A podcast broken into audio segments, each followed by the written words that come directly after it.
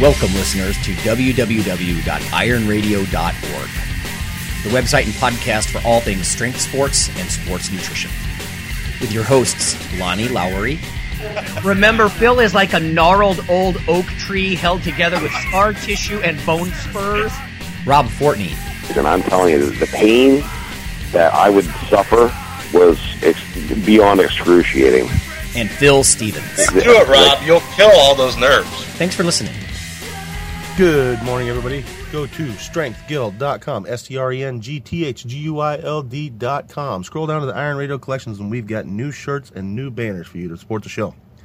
Everything from just a regular old banner, regular old shirt, to ones with sayings on them, like Lonnie's Phil is like a gnarled old oak tree shirt. And some news for you.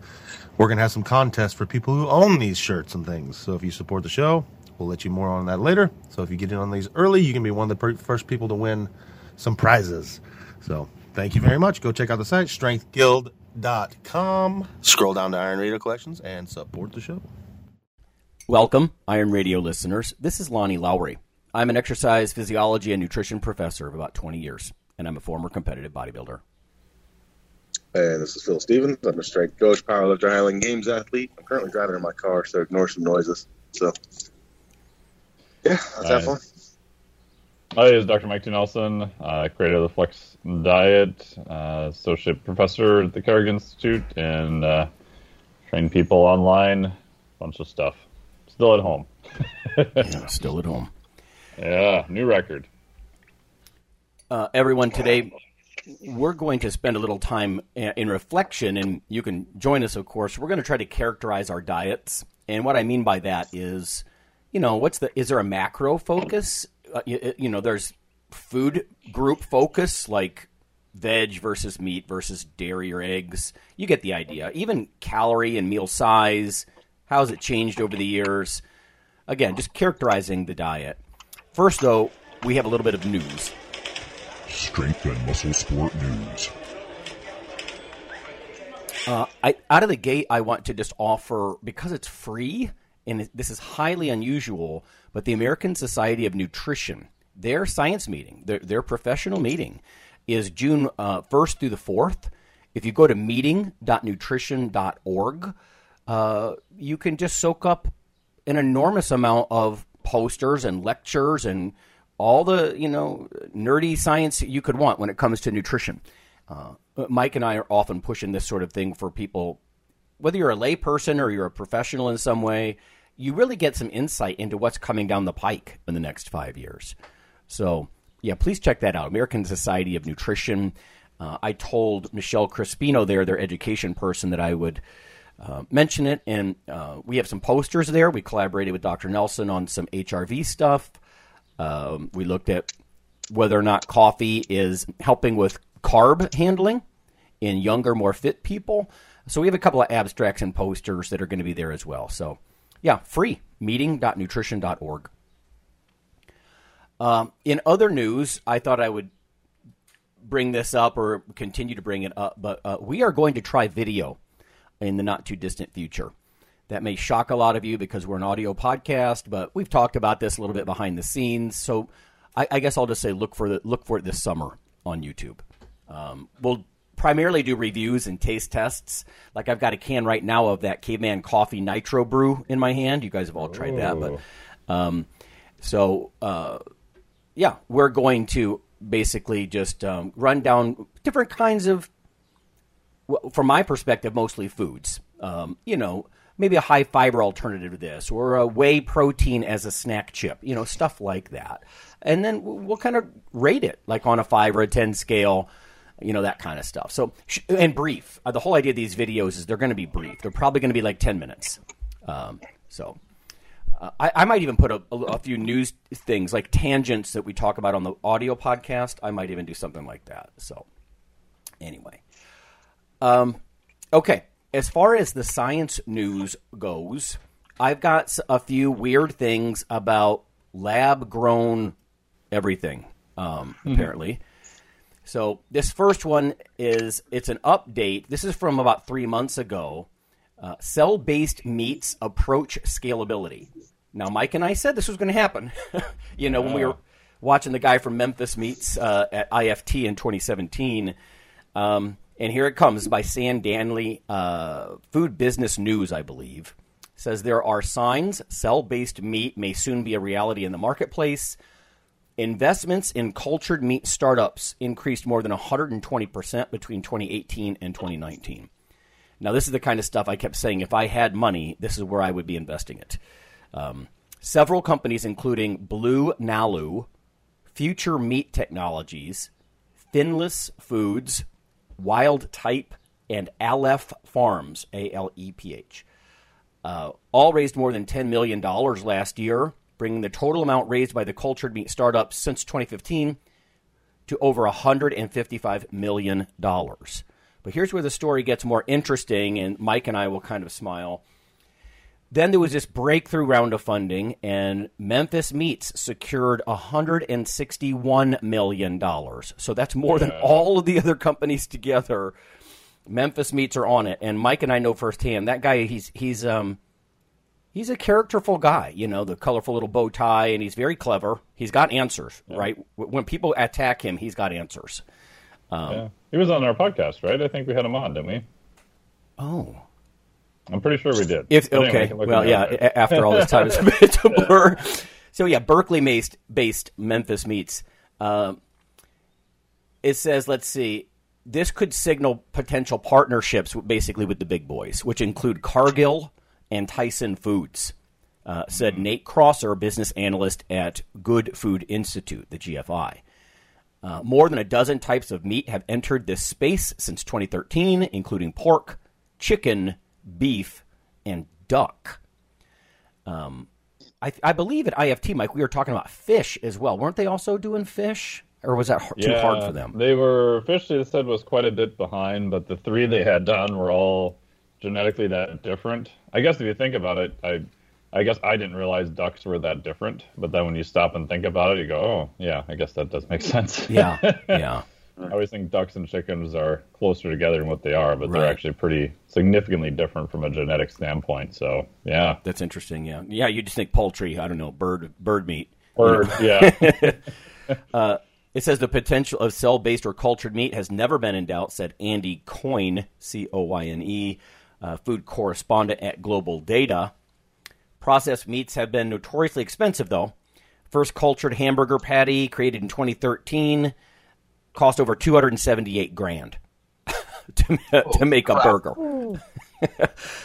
It says fast forward to 2019, and that number is down to around $100. So, Mike, I believe we heard, and I'd have to go back and listen to ourselves about this, but by 2021, they said it'd be approaching parity with expensive regular meats, if I remember right.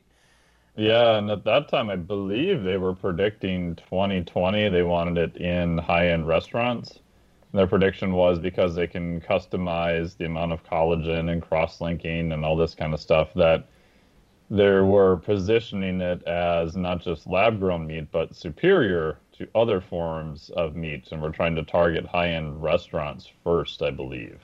Which kind of makes sense. If you can show your product is superior, you can get it in a place that has a high price point. From a marketing standpoint, that makes sense. Yeah, I remember them walking a fine line between superior and you can't say, if you say it's too superior, then it doesn't look like meat and you can't define it as meat. Yeah. Yep. It says hybrid products combining plant-based proteins with the cultured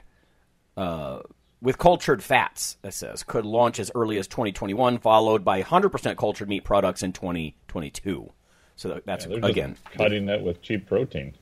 Yeah, I mean, and then, of course, there's the definition thing, right, of course, and we're already alluding to it. But as far as government getting the green light and whatnot, it says in 2018, the U.S. Department of Agriculture and the FDA agreed to create a joint regulatory framework to sort of oversee cell-based meat products. Additional guidance was anticipated in 2019, but it never came. And I'm wondering if this isn't pushback from, like, the cattle growers and that kind of thing. Cattle Association. Yeah, they are not fans of this, as you might guess. for me, it's almost inevitable. It's like vertical farming. You keep hearing more and more. Elon Musk's brother, I guess, is behind that. You know, I mean, if you can grow plants with the exact perfect concoction of nutrient broth and wavelength of light and everything else, every freaking plant is a prize winner at the local fair, you know.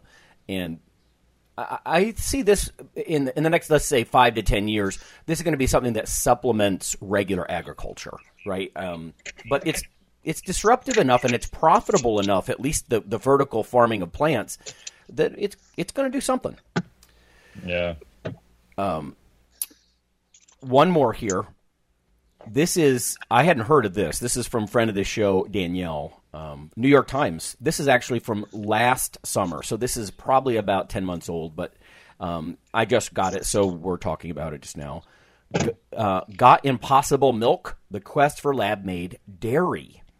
So meat's one thing. Also, they're trying their hand at dairy. This is by Knuvul, K-N-V-U-L. I have no idea how to pronounce that. Chic. It says alternatives to conventional cow's milk have proliferated, of course. I mean, the plant-based ones are everywhere, right? There's soy milk, almond milk, oat milk, rice milk, hemp milk, coconut milk, cashew milk, pea milk. So you get the idea. Of course, these are made by breaking down the plants and reconstituting them with water, essentially. Some of them do a better job than others, I would argue.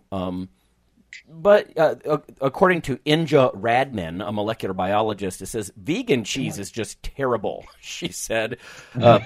As scientists, we know why this doesn't work. It doesn't have the crucial dairy proteins. And listeners know we're talking about casein and whey, right? And a lot of this work with the cheese part – remember, dairy is not just a glass of milk, of course. With the cheese stuff, casein is king. I mean, casein's most of the protein in your milk too, but – it says microbes such as yeast are given genetic instructions to produce the dairy proteins. So listeners, if you're not familiar, this is how they've been making insulin forever. You know, it's not like just bovine or porcine insulin or whatever these days. They actually, you know, get recombinant DNA technology and they make it. So they're doing that with casein, apparently. It says the microbes are then cultivated in mass. And, of course, then you can get mass amounts of something like casein. Radman said the company had conducted double-blind taste tests to see people could tell the difference between the proof-of-concept cheese and the store-bought mozzarella, and the results were very positive. I don't know what that means. There's no data behind this. Proponents of lab-made milk see the product appealing to dairy lovers broadly while satisfying concerns about animal welfare and environmental sustainability, the kinds of things like, you know, the carbon emissions from cows and all that kind of stuff. Sales of plant-based milks jumped 6% last year and now make up 13% of the entire milk market. So they're thinking, of course, this has its place. And again, they're really trying to bring up the term Impossible Burger a lot in this news bit because, you know, that's something that's recognizable and it's sort of proof of concept that, you know, this non-meat meats can be popular with the Gen Pop. It says what helped the Impossible Burger was their lab-made heme, which had a tremendous impact on the appearance of the burger. I read elsewhere that the heme is part of what gives it its savory flavor, you know, that kind of thing. And if people – a lot of you guys are familiar, of course, heme is in red blood cells, oxygen transport in the body and all that kind of stuff. But here we're talking about the culinary aspects of it. So, yeah, a tremendous appearance on the burger, said Sam Alkane, a food scientist at Cornell. And then, of course, he speculates about consumers, whether they'll notice a difference with the dairy products and the casein, you know, again, tricking the yeast or the microbes to make casein. The Food and Drug Administration has a legal standard for what can be called ice cream, for example. And this is what we were saying with meats, too, right? You can't say it's too much better because now it's different. Anyway, the Food and Drug Administration says ice cream, for example, has to be 10% milk fat or cream from a cow. And, of course, that's not what a lot of these lab people are really happy about, right, whether it's meats or the dairy. So for right now, as I'm reading this, it looks like it has to be labeled a frozen dairy dessert. And for most of us, I think, that listen to this show, if you're health conscious at all or performance aware, whenever I hear frozen dairy dessert, that's like hearing, you know, fruit beverage. right? Just like red flag. Not real fruit. Right, exactly. Dairy farmers are also likely to push back. And again, this is what we were saying about the ranchers, right, and the cattle growers against the meats. But dairy farmers are likely to push back against this lab-grown casein and dairy products, lobbying for stronger laws governing the labeling of lab-made products. So anyway, kind of thematic news bit for everybody today about they're growing this stuff in the lab. I don't know. What I think is interesting is it's essentially the same thing, right? The cell-cultured meat or the trick the microbes to make the casein, it's actually casein, right? So it's going to have the baking and cooking and mouthfeel characteristics of actual casein. So it's not – to me, it's sort of a step better in nutrients in some ways, like, you know, protein quality and that kind of stuff compared to plant stuff. Well, in theory, you could customize it to almost whatever you want, right? Probably within some parameters I don't know anything about, but it kind of gives you a way to go in and tinker with maybe certain amino acids, or maybe you want to make a high-leucine casein derivative, and you only need 20 grams to maximize muscle protein synthesis, or who knows? Yeah. Interesting.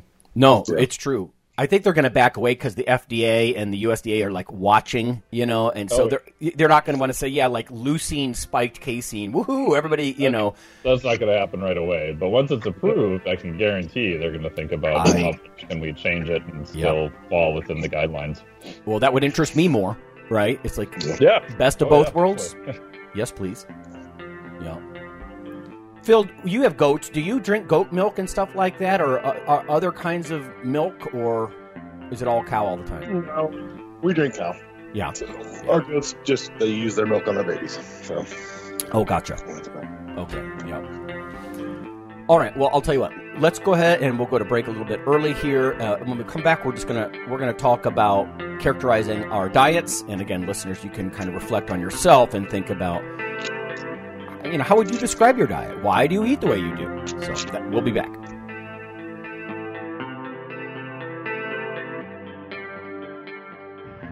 Hello there, ladies and gentlemen. Yeah, you know who this is. So I'm here to tell you about Dr. Mike T. Nelson's new book, Why You Should Eat Keto. I don't do it because, I mean, look at me. Come on, I'm fabulous and I'm fantastic.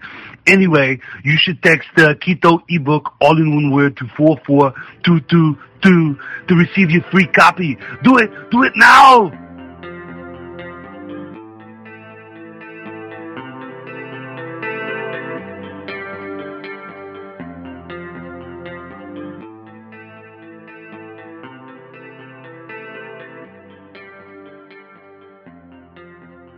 Hey listeners, this is Dr. Lonnie Lowery. If you've ever had anyone critique you on your protein intake as part of your weightlifting lifestyle, oh, you poor meathead, all that extra protein is going to rot your kidneys or weaken your bones or dehydrate you or give you gout or who knows what. There is a book available. You could simply Google CRC Press and Lowry. And what I've done is reach out to experts all over the world and create a book, a single compendium that you can hold up and say, this is why I consume extra protein. This can be very valuable when you're being quote-unquote educated by various professionals on the topic. There's an enormous amount of literature in this book on the safety, the effectiveness, how protein works in cells, the history of protein and weight trainers, much more. So again, please check out CRC Press and Protein and Lowry. You can just Google that, and full disclosure, I do make a small single-digit royalty on the book, but that's not why I did it. I did it so we can all have something, our particular population, to both defend what we do and to inform our nutrition and our eating. Thanks.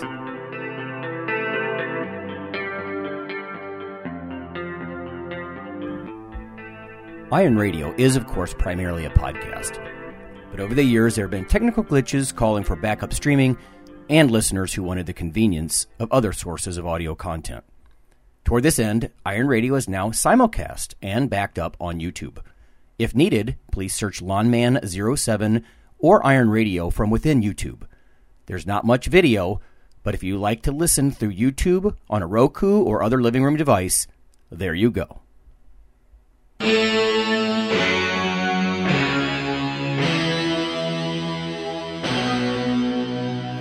like your weekly fix of Iron Radio? In addition to being a popular institute on iTunes, we are also on email.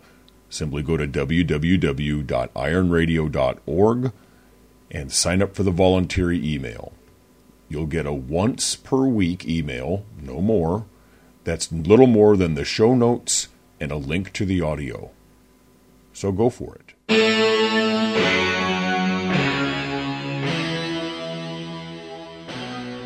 All right, everybody, we're back. We're going to talk about food this time after a couple of weeks of talking about strength coaching and COVID all the time.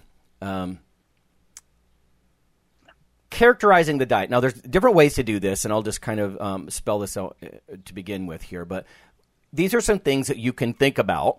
One would be, what's your macro focus? Do you have one? For me, I would argue probably protein. But you know, Mike likes flexibility and fuel sources and all that kind of stuff. So macro focus is probably a big one. Another might be plant-based versus meat versus egg and dairy. Another one might be calories and meal size, because that's varied for me wildly over the years. Probably the most for Phil. I mean, I can't imagine the differences in just what's on his plate. True. Supplements, snacking, seasonal ins and outs, right? All these things are realities.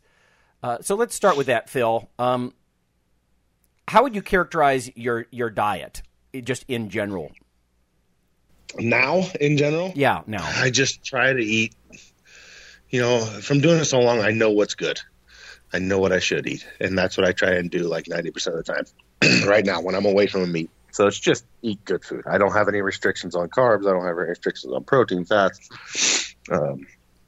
I just try and keep it to good whole foods most of the time. Okay. That's basically what I... So non-processed is what you're saying, really? Yeah. Right. And then, you know, like I said, 90%. Then I'll have my 10% where I get whatever I want. So. Yeah. Yeah. Just treats and fun, right? Yeah. Yep. Yeah, you've done that for a long time, I think. You know, eat what's on the plan and plenty of it, and then... And you'll be fine. Drift into bad boy territory a little, but it by then you're pretty full. You know? And like now I'm down close to 40 pounds from where I was at the meet. So. Oh, man. Oh, just wow. Eat normal. Everybody's like, what are you doing? Nothing. That's the point. Right, yeah. I'm not trying to cram my pie hole. So. Yep. And summer rolls around and it changes. That gets into another part of this seasonally and stuff like that. So, right, yeah, like you know, late spring I start buying a bunch of berries and I freeze big batches of them so I can have them all year. You know, stuff that just comes around, I guess. You know, yep. How about you, Mike? As far as characteristics, I don't know, macro ratios or source, plant versus animal, whatever. I'd say in general, I just try to focus on protein's probably the main thing. Because usually that's a rate limiter in terms of prep and having it cooked and things like that. And right now I'm trying to get a little bit leaner, so I'm trying to eat more protein and then played around with a little bit more of an extended fast, but I started doing that more frequently and it just feels like muscle recovery isn't very good. And I realized that my protein had dropped off quite a bit. Mm-hmm. So I'll probably bump that back up again in like higher portions per meal. So 30, 40, 50 grams per meal. But I also drop meals per day to around 3. In the past, I've done 4 or 5. And I just found that if I kind of push my fast out a little bit in the morning, I was going to get some work done, do some aerobic stuff. And then just schedule-wise, I can get stuff done before I have to eat. And then if I eat 3 meals after that, that tends to work pretty good. But I realized the 3 meals I was having were probably 30-ish grams of protein, and that definitely wasn't enough. So I bumped that up to around 50-ish now, and then this past week I just added more calories and more food because I felt just beat up. Yeah. So a lot of it's just, you know, looking at performance, and I tend to get a little bit too aggressive. I'm like, oh, I'll be fine for a couple of days, and calories are like super low, and you do all right, and then you... Like, oh, like 2-3 days later, you're like, oh, wow, everything sucks. Performance is horrible. I'm an idiot. That's why I was, you know, Because you think you can get away with it for a couple of days, and then you realize you kind of pay the price with it. So, yeah, going back to a little bit more higher protein per meal, probably still try 3 to 4 meals and, you know, see how that goes. Yeah, it's a good point about just being mindful, you know, making up and down tweaks depending on how you feel, you know, your performance, your body fat. It's not like it's got to be a fixed thing for the next 5 months necessarily. Yeah. Yeah, and I think that's the biggest mistake people made too, and even with clients I see, is that they get it in their head that they have to hit XYZ macros every day no matter what, and they just ignore like all the feedback from their body. You know, it's like, oh, you know, how hungry are you? What's your stress like? What's your HRV? How is your performance in the gym? How is your sleep? And yeah, I get it. At some point, if you're, you know, trying to get super, super lean, some of that stuff is going to drop off. But you should at least be aware of it then. And if you're just starting out, especially if you're trying to get leaner and you're hungry all the time, your performance is dropping, your sleep is disrupted. Yeah. The next 12 or 16 weeks or whatever you plan to do with that amount, you probably want to make a small tweak now and not have it be just a disaster. Yeah. I think I'm similar with the protein focus. I mean, if there's any one thing I'm going to loosely count, not gram for gram, but it's probably protein, you know, because if you're filling up on relatively lean protein foods, it's sort of auto-correcting for everything else, you know, and it's just so simple. I do purposely try to eat some plant-based stuff. I remember Stu Phillips once told me that basically one night a week his family would have meatless stuff, soy, other, you know, plant proteins, whatever. And to me that really emphasizes, you know, the homeostatic control of the body. You're not going to have any kind of major physique changes because you don't eat meat one day of the week or something like that, you know, you know, that kind of stuff, especially if you eat a big variety of different plant foods. So I try to get a lot of stuff. Like when I snack, I have bean chips. You know, I'm always trying to do something that's, you know, not just garbage kind of thing, or, you know, a handful of nuts, even if it's caramelized or something. It's something that's actually got some phytochemical value. That's kind of where I'm at mostly these days, like not that different from – Phil, I mean, definitely 2 steps further away from the farm than Phil probably, but beans, veg, I'll eat 2 chicken breasts at a time. Is that more than my body can use? Yeah, but if I'm hungry, you know, bring it. I don't know. That kind of thing. Calorie-wise, I'm probably only eating about 3,500 calories a day. I mean, there was a time when I was eating 50% more than that. You know, but again, it's like, Mike, you're talking about like almost more acute changes up and down week to week or month to month. But there's also like career stage. And you know, I would look like a beanbag chair at my age if I just wigged out on 4,500, 5,000 calories a day like I did once upon a time. So, you know. I would say maintenance for someone of your size, 3,500, that's a good amount. I mean, I chronically see people coming in to start coaching that are at like, you know, guys 22, 2000. I'm like, oh my God. You know, it's a good point. You're starting? Oh boy. Yeah. And because I've had students tell me that when they do their nutrition projects in my classes, they're like, I'm weight stable. I'm like, you're eating 1,800 calories a day, bro. Oh, you know? No. So to me, it's like you need like metabolic rehab.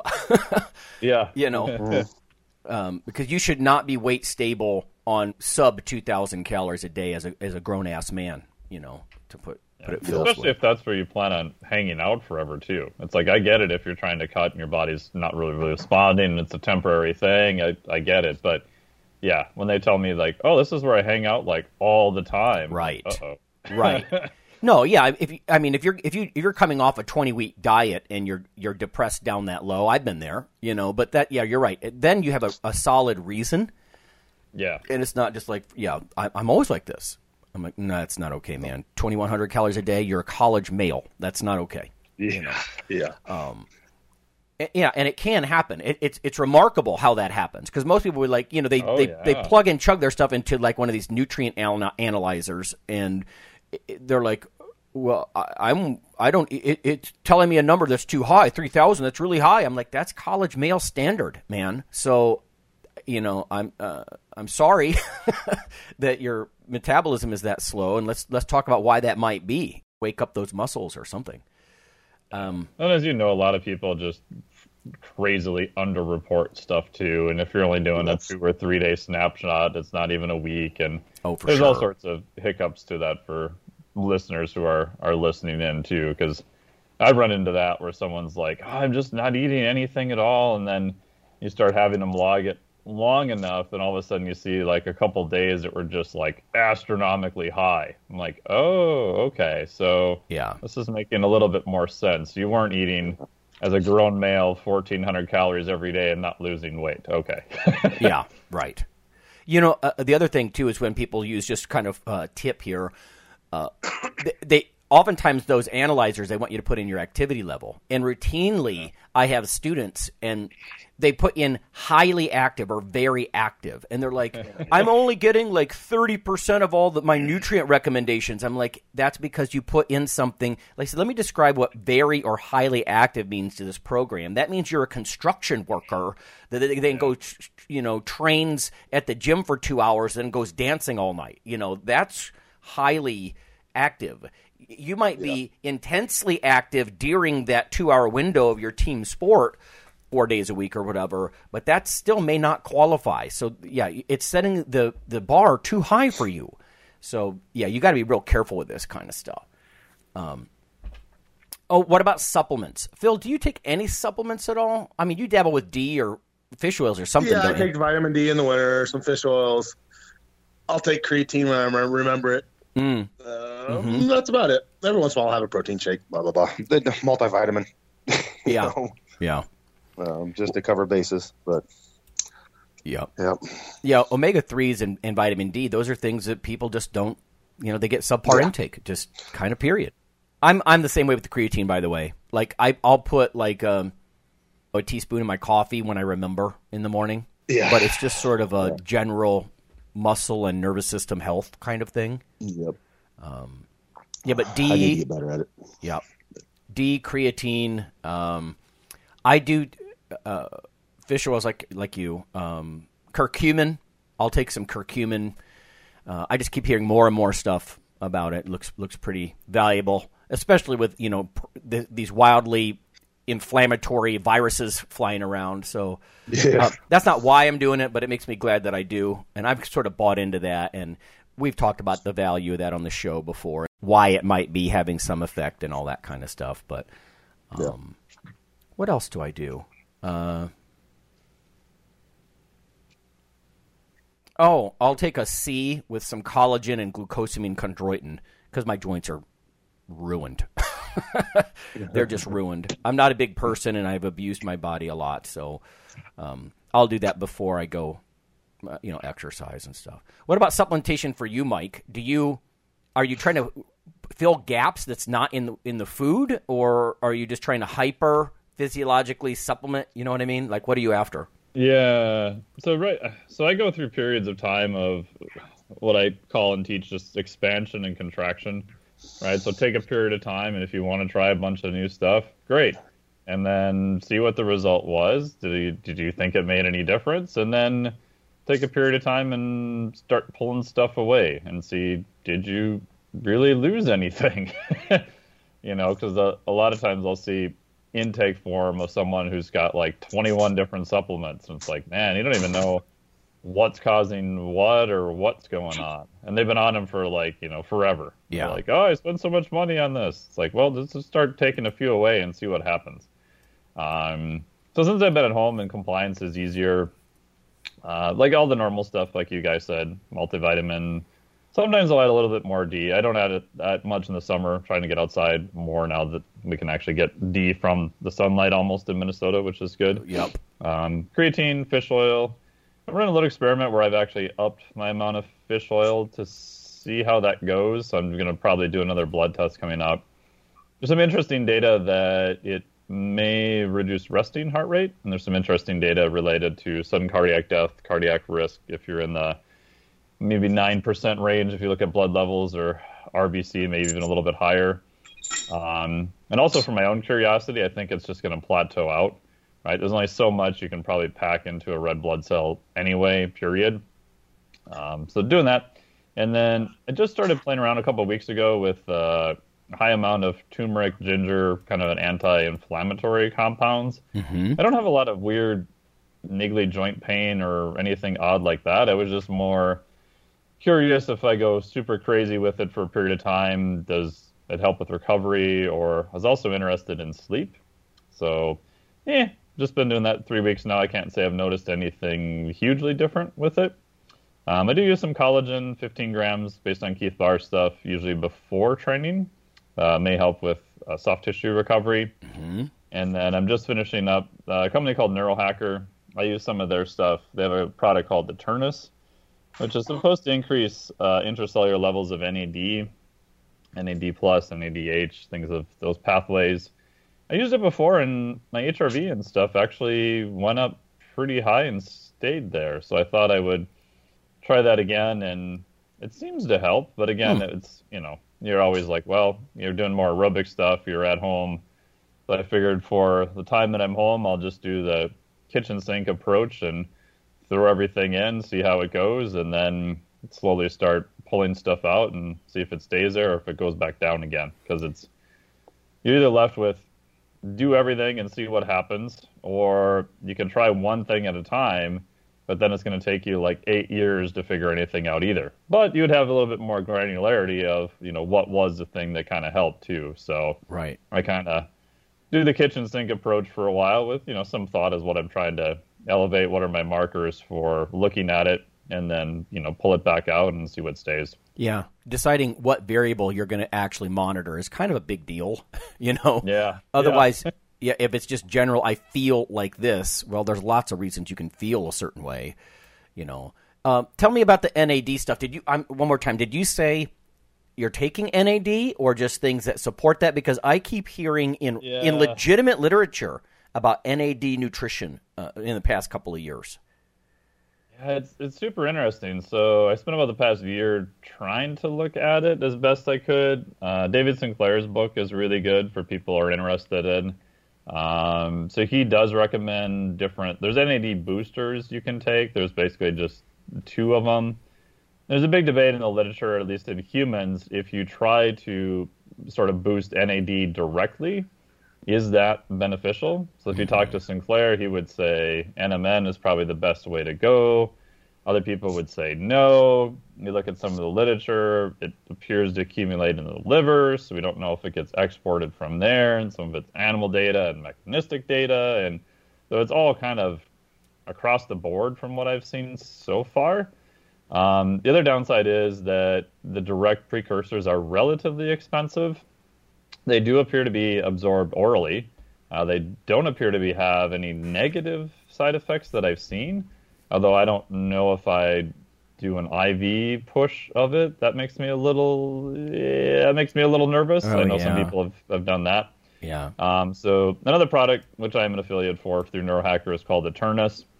So what they did is they took kind of a systems approach based on the literature and said, okay, all these other pathways, so things you want to upregulate, you know, NAD, sirtuins, AMPK, things that are kind of in that longevity restoration pathway. And they use a mix of different compounds that are trying to upregulate multiple pathways without necessarily supplying a direct precursor, right? So if we kind of increase all these other pathways through a systems approach, you know, do we kind of get to a better or possibly more sustainable effect? The downside is they're doing some preclinical work on it now, so there isn't a randomized controlled, you know, trial with the finished product. So you're kind of guessing and hedging your bets that, yeah, based on the literature, you know, these things do have some benefit on each one of these different pathways.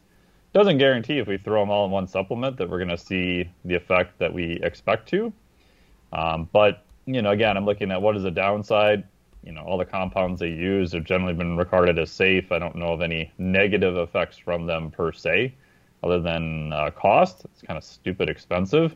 But if you were to do, you know, NAD precursors directly, that's pretty expensive also. So this is still cheaper than that. So I figured I would give it a shot again. And last time I did it, it would my HRV got like to the highest it's ever gotten, especially with travel and stress and everything else. Interesting. And then I removed it, and it stayed pretty high for, you know, quite a while. I didn't notice any effect until after about 4 to 6 weeks.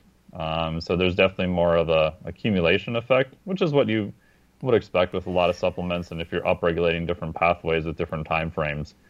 So I figured I would give it a whirl again and see how it goes. And so far it seems to help, but again, you know, you're doing multiple things at the same time too. Right. Well, let me ask you this. I mean, AMPK, NAD, is it fair to characterize these things as basically just being ways to enhance cellular energy? That sounds so tacky, but I mean, NAD, NADH, right? If listeners, if you're familiar, this is sort of the energetically one of the main reasons for the Krebs cycle, you know, is that you have more of this. And the idea that you could sort of just eat some or boost that system, that has some interesting, I mean, because I would have said the same thing about creatine 20 years ago. You can't just eat that stuff.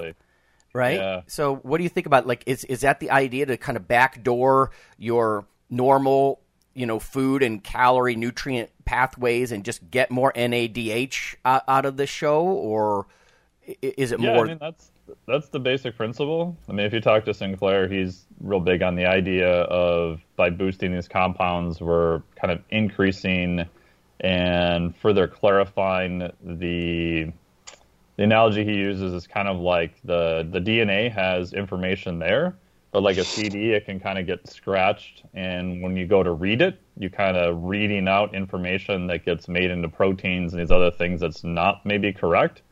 But if we kind of take something and we clean up the CD, and we kind of make the downstream, right? So the epigenetic response to that and the proteins that are made, we kind of clean that up, the information then is made better and more clear. So everything downstream that's made from that is better. And so his argument, is the way I understand it, is that NAD is one of those molecules that helps with that because you're increasing the cellular energy around that process. Yeah. Yep. But then the debate is if that's true, which is highly controversial, and he's got some pretty good data to show that it's, you know, that, I mean, his lab's been doing this for a long time. Then can you just take a precursor supplement to it? Yeah, maybe. You know, he'll take it with resveratrol, pretty high doses, because resveratrol helps on the SIRT1 pathways again. In terms of human data, like I said, they're working on some, but not a lot yet. But some of the animal model stuff that they've done is pretty damn impressive. Yeah. I personally, I just still have my doubts that it's that simple that you could just take a precursor. Right. I want to believe that, but I don't know. But then I think of examples like you said of like creatine where, son of a bitch, it was that simple. It was. You know? The first time I heard of an NAD product was about 20 years ago, and I'm like, you guys are so full of shit. Like, because at that point they probably were, you know, it's like the company, they'll sell every single one of the 9 Krebs cycle metabolites and say, this is why you need it, you know, and you're like, sure, whatever. But now, it doesn't seem to go away, and you're seeing it in premier journals, and all right, I will keep an eye on it, I guess. Maybe it is. Yeah. Maybe cross your fingers. It would be that simple, because that would be pretty killer if it actually, you know, was biologically relevant, I guess. Yeah. So we basically look at NMN as the one that Sinclair likes. The other one is nicotinamide riboside, right, which is True Niagen, I think it's made by Chromadex, if I remember right. Those are the two ones that are kind of battling back and forth, I guess. And some of them have mixed data on both, I would say. I mean, if I were to guess right now, I would probably try NMN first, but I don't know. I may run that experiment at some point, but I just want to make sure I'm actually getting a legitimate source of it, and then obviously the expense. Right. Because anytime a supplement that has a lot of hype and has a high price point, there's going to be people that are just going to make crap and try to stick it in a bottle for a lot of money. Yeah. You know, I think I have sort of matured or mellowed my look at supplement. The way I view supplements over the years is, early on, it was exciting. It was almost like pharma. It's like, oh, I could, you know, do all these things. And, you know, bodybuilders are always interested in manipulating hormones and all these different things and not shying away from things that look pharmaceutical. But more and more now, like with the D or the fish oils or a lot of the things, the collagen, it's just encapsulated food, you know, in a lot of ways. It's, I don't have some idea that this is some magical product. You know, people that are very against supplements, they always act like they're somehow ergogenic aids on par with steroids or something. It's like they're just nutrients. It's like the vertical farming we were talking about before, or the cultured meats. It's just technology progressing in ways to get refined single nutrients. And some people don't like refined single, like standardized extract type things. They rather have the whole food source. But sometimes you can't do it that way. Creatine's a good example. You know, you're not going to go eat 10 pounds of uncooked meat. Phil might. I don't know. And then if you've been around the supplement industry on the inside long enough, you see how many different compounds have been tried and how many actually have. I mean, look at how long the supplement industry has been looking for the next creatine, you know, from beta-alanine to citrulline malate to, you know, some things that have some effect, you know, but you're still talking single digits, even creatine, single digit effects, which is definitely helpful. Yeah. But the amount of compounds that have been looked at that have no data or way less efficacious than that, if they even are efficacious, is the amount that make it through or is just so small that I think you tend to be, I know I tend to be very pessimistic, but I also try not to dismiss everything then either, because then you're on the other extreme of like, well, it's all just crap, nothing's worthwhile. It's like, no, we actually have some stuff that is beneficial in the single digit percentage. So it's, you're back somewhere in the middle.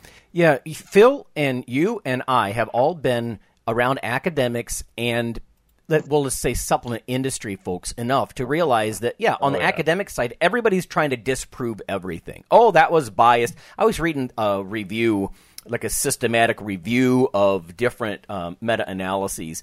And, you know, the risk of bias was high in every one of these studies. And, you know, so, I mean, they become so negative and, you know, they're just trying to disprove everything. And then on the supplement side, you're right. Everything is the next creatine and they're full of crap too, you know. Yeah. So, but the truth is you just, if you're actually a rational scientific thinker, you're just, you know, you're not invested in one way or the other. You're just saying, well, let's see if this does anything. Let me bring this back to food a little bit here, Phil. What about kitchen skills? And I don't mean walk out into the barnyard and shoot a goat. but although that's something, honestly, I think a lot of young people, they actually need to witness that. Not in some gory way or, you know, just the reality of where food comes from. It doesn't just appear from a food generator like Star Trek, you know, under the plastic in the grocery store. But what about kitchen skills? Like the way you eat, what are some things you do in the kitchen? Now, before anybody, you guys are like, oh, Lonnie, come on, this is a lifting podcast and sports nutrition. But listen, if you don't have kitchen skills, you can't translate any of this stuff. So what are the kinds of things that you do on a more or less daily basis? Is it slow cooker? Is it pan fry stuff? What do you do? God, I'd say the most often we got an air fryer. I've been using that a lot. Oh, but on a daily basis, I probably pan fry or grill things the most. Just because it's fast. Yeah. You know? Mm-hmm. Like I was making curry this week and stuff like that, and so we'll do that a lot. My wife will use the like the crock pot or whatever it is quite a bit. Instapot. Yeah. Yeah. You know, when it comes to me, I'm in there dicing things up and grilling things and stuff like that. I mean, aside from, like you said, taking goats apart and turning it into food. So, but I've done that my whole life. I mean, I was lucky in that, you know, I was taught that at a young age, and it was like, you know, you're going to learn how to cook. So, you know, we're definitely not reliant on having to go out to eat. Do we go out to eat? Yes, but you know, there's not much that. I'll at least won't try to cook. So, and you and your wife are obviously both in the kitchen then. So I'm guessing lockdown hasn't been much of a problem for you, really. No, it was weird because like all of a sudden we wanted to go out to eat more just because we couldn't. So forbidden fruit. But no, I mean honestly, this lockdown didn't change us a lot. We're at home a lot, anyways. So it hadn't changed. We got freezers full of stuff, so we're like, oh, we're good. Right. And that's why we kept our goats. I was getting ready to get rid of a lot of our goats, and then this all happened. I was like, I've got like 700 pounds of meat walking out there. I'm keeping it. Walking. Right. So. Right. Well, and plus, I mean, if you know how to prepare it and it's delicious, that's different, right? If you don't know how, if you've got it at home walking around on your property, but you have no idea, you know, you have no kitchen skills, you're screwed. Yeah. You know, you're like, this is bland or tough or tasteless or whatever, or, you know, overly spiced. I blew it, you know, and then you can't enjoy it. But yeah, we're actually, Kelly and I are similar in that way, is we both cook. My son cooks. Yep. Everybody, we're pretty good at this. So I haven't really missed. I estimate that we were probably saving over $200 a month just not eating out. I can see that.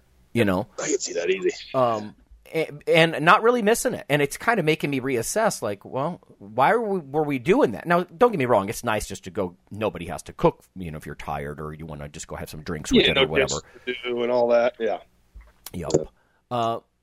Mike, how would you rate your kitchen skills, and what do you do most regularly?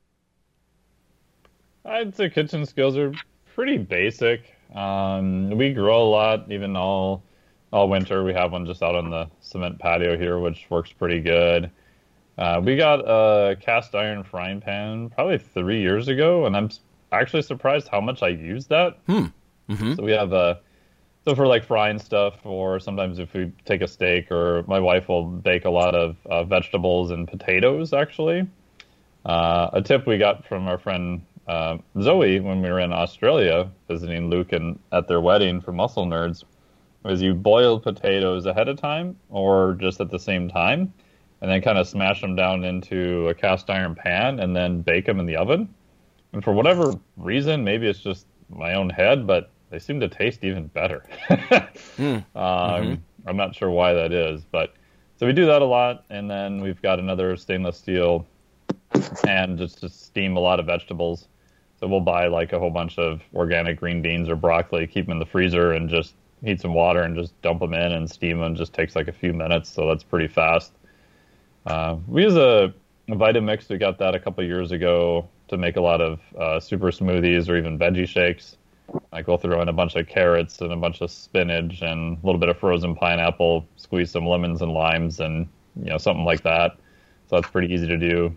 Or in the morning, we'll make a smoothie, throw in, I do use some mushroom extracts also, some cacao powder. Usually in the morning, if my wife is having it, we'll throw in some rice protein, like 40 grams for each of us. And so that works pretty good. So I think it's all, you know, nothing crazy, pretty basic, but I think you can get by with some basic skills and make food that's still pretty tasty without getting crazy. The only other thing different I've been doing lately is I call it my little steak quest. So I've been playing around with different ways of making steak for a couple of years now. So I've did a little bit more with the sous vide, which is pretty cool. Like you can cook stuff. Like I like it for chicken and pork and things of that nature. It's basically just a controlled hot water bath. You can control it super, I would say correct, but precise. The hard part with the steak is just getting it dry enough on the outside again and getting the grill hot enough to get it to really sear. So that's the only thing I've been working on now. A buddy of mine has like literally what looks like an industrial blowtorch he uses. But I don't have one of those yet. Fancy. Yeah, I get it. Yeah, sometimes you'll see chefs, like legit chefs, using little blowtorches to get something just the right, you know, scorchy color. Yeah, this looks more like an industrial flamethrower. Not so fancy, not pinky extending kind of equipment. No, not for the creme brulee. This is pretty industrial looking. You know, that's funny. I think that's a real tip. I think for listeners is that because same with me. I mean, between the Instapot and a crock pot. I mean, go Google crock pot recipes. You're going to be amazed. I've even seen Kelly's made different kind of like cake in there and stuff, you know.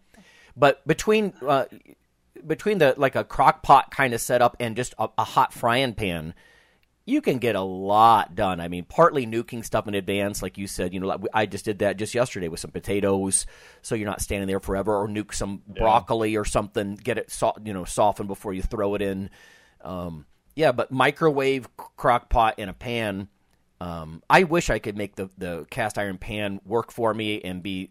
They say if you season it well, you know, with oils and whatnot, it's and the older it gets, the better, you know, and just sort of non-stick surface. And because sometimes I'm worried about the Teflon weird I don't even know what they're made from, surfaces. And then I tried ceramic for a while, and then I read there's different molecules given off from that if you make it too hot. And so I don't know. To me, it's always just lesser of different evils, I guess. If I can't make it so it doesn't stick to the pan, then I don't know. But, yeah, I think just fry a lot of stuff. I do that. We cook a lot of chicken breasts still, you know, lean meats, you know, that kind of stuff. Yeah. Anyway. One other thing that has been useful that was really cheap, I got it maybe 4 years ago now, was it's probably only like a 4-cup thing, white rice cooker from Amazon for like $34.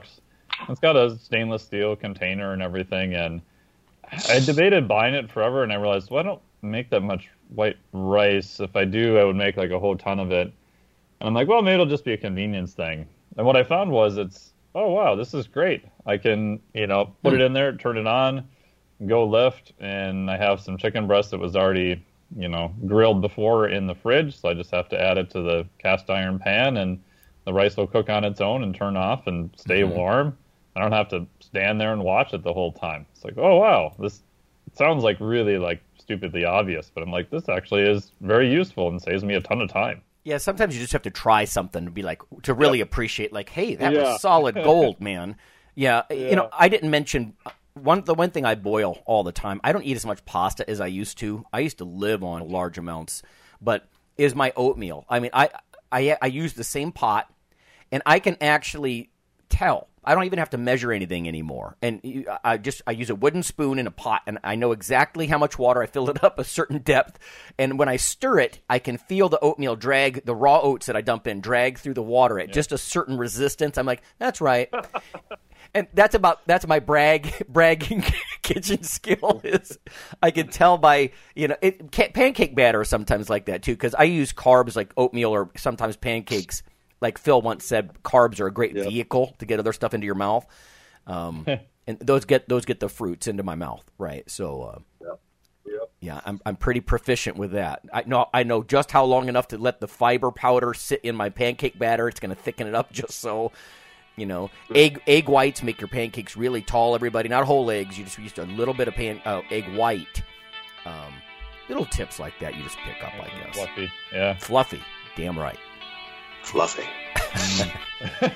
Yeah, too many biscuits will make you fluffy. All right. Well, I think that's sort of a whirlwind tour of, you know, ways to look at your diet, characterize your diet, and stuff like that. So that'll be it for this week, and I guess we'll catch up with everybody next time. Sweet. See you later.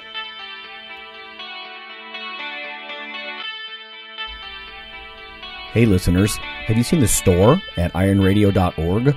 There are 3 halls in the store, one for Phil, one for Fortress, and one for myself, Dr. Lowry, and they're thematic. So you can go into our Halls of Iron store and choose based on your goal. If you need something to learn or read or something nutritional, you can look in my store. Lonnie's store. If you want something about injury prevention or competition, then take a look at Phil's Hall of Iron. And if you want something about motivation or daily training, Fortress's Hall has what you're looking for. There are some fun, heroic descriptors as you browse through the stores. We try to make it a little more fun than the average boring online store. And whether you're a novice lifter or someone more experienced, you can take heart that you're not wasting your time. The things that we put in each Hall of Iron are actually based on our own recommendations. Protein powders that we know to be good, knee sleeves, wraps of some kind, things that Fortress uses in his own training. The stuff you see, you know is good. This way you don't waste time. So check out the Iron Radio store at ironradio.org, and let us know what you think on the forums, and certainly you can request products, and we will screen them before they go in. So thanks for listening.